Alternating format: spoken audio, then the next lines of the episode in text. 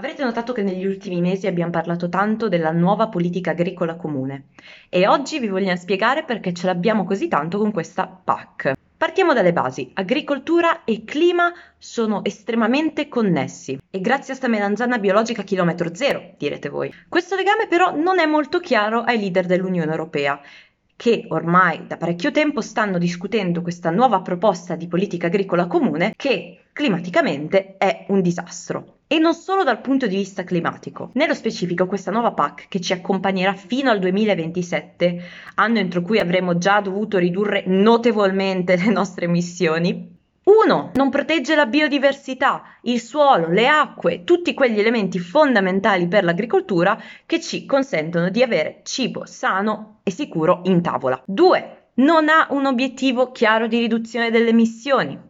Contate che l'agricoltura vale dal 10 al 20% a seconda di diverse fonti delle emissioni globali.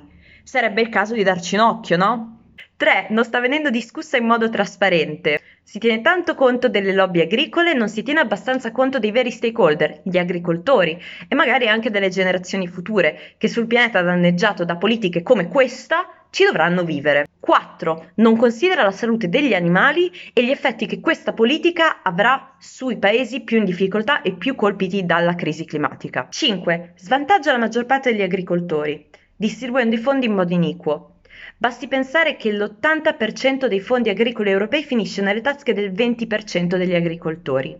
Si parla quindi di grandi aziende agricole, quelle che si occupano soprattutto di monoculture, agricoltura intensiva e allevamenti intensivi, cose che, ormai saprete benissimo, né al pianeta né alla nostra salute fanno poi così bene. Spesso il ragionamento che si fa per difendere questo tipo di pratiche è che sono volte alla sicurezza alimentare. Eppure, gran parte di questo cibo poi viene buttato. Se continuiamo così, il clima, il suolo, la biodiversità saranno talmente devastati che in futuro sì che ci dovremo preoccupare di sicurezza alimentare. In questo quadro a dir poco drammatico, la Commissione europea ha il potere di ritirare la bozza di PAC e ricominciare da capo, che è quello che stiamo chiedendo noi ormai da mesi.